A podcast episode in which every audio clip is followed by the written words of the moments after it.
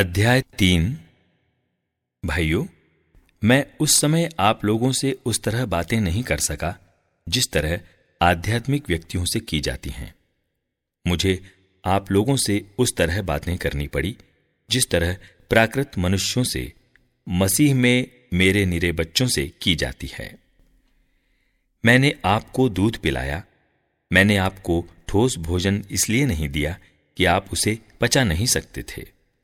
आप इस समय भी उसे पचा नहीं सकते, क्योंकि आप अब तक प्राकृत हैं।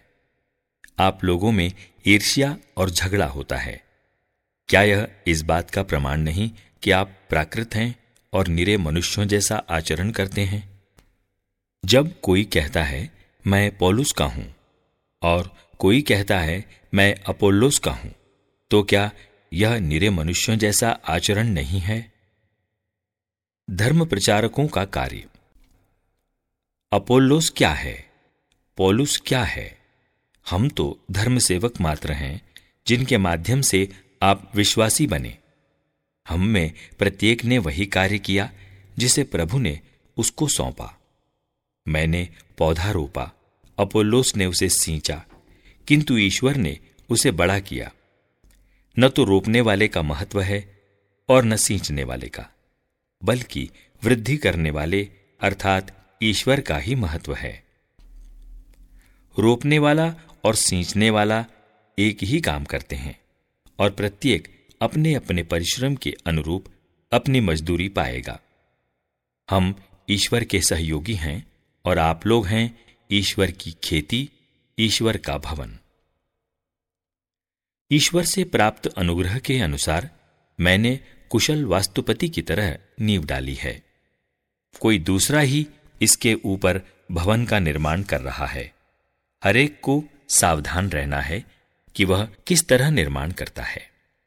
जो नींव डाली गई है, उसे छोड़कर कोई दूसरी नहीं डाल सकता। और वह नींव है ईसा मसीह। यदि इस नींव पर लोग निर्माण के कार्य में सोना, चांदी, रत्न, लकड़ी घास अथवा भूसा काम में लाएँगे तो हरेक का काम प्रकट किया जाएगा। प्रभु का दिन जो आग के साथ आएगा, उसे प्रकट कर देगा, और उस आग द्वारा हरेक के काम की परीक्षा ली जाएगी। जिसका भवन कायम रहेगा, उसे पुरस्कार मिलेगा। जिसका भवन जल जाएगा, उसे पुरस्कार नहीं मिलेगा। फिर भी वह बच जाएगा, जैसे कोई आग पार कर जाता है। क्या आप यह नहीं जानते कि आप ईश्वर के मंदिर हैं और ईश्वर का आत्मा आप में निवास करता है?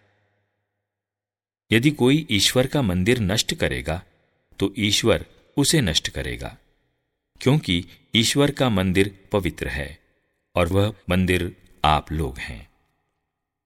कोई अपने को धोखा न दे।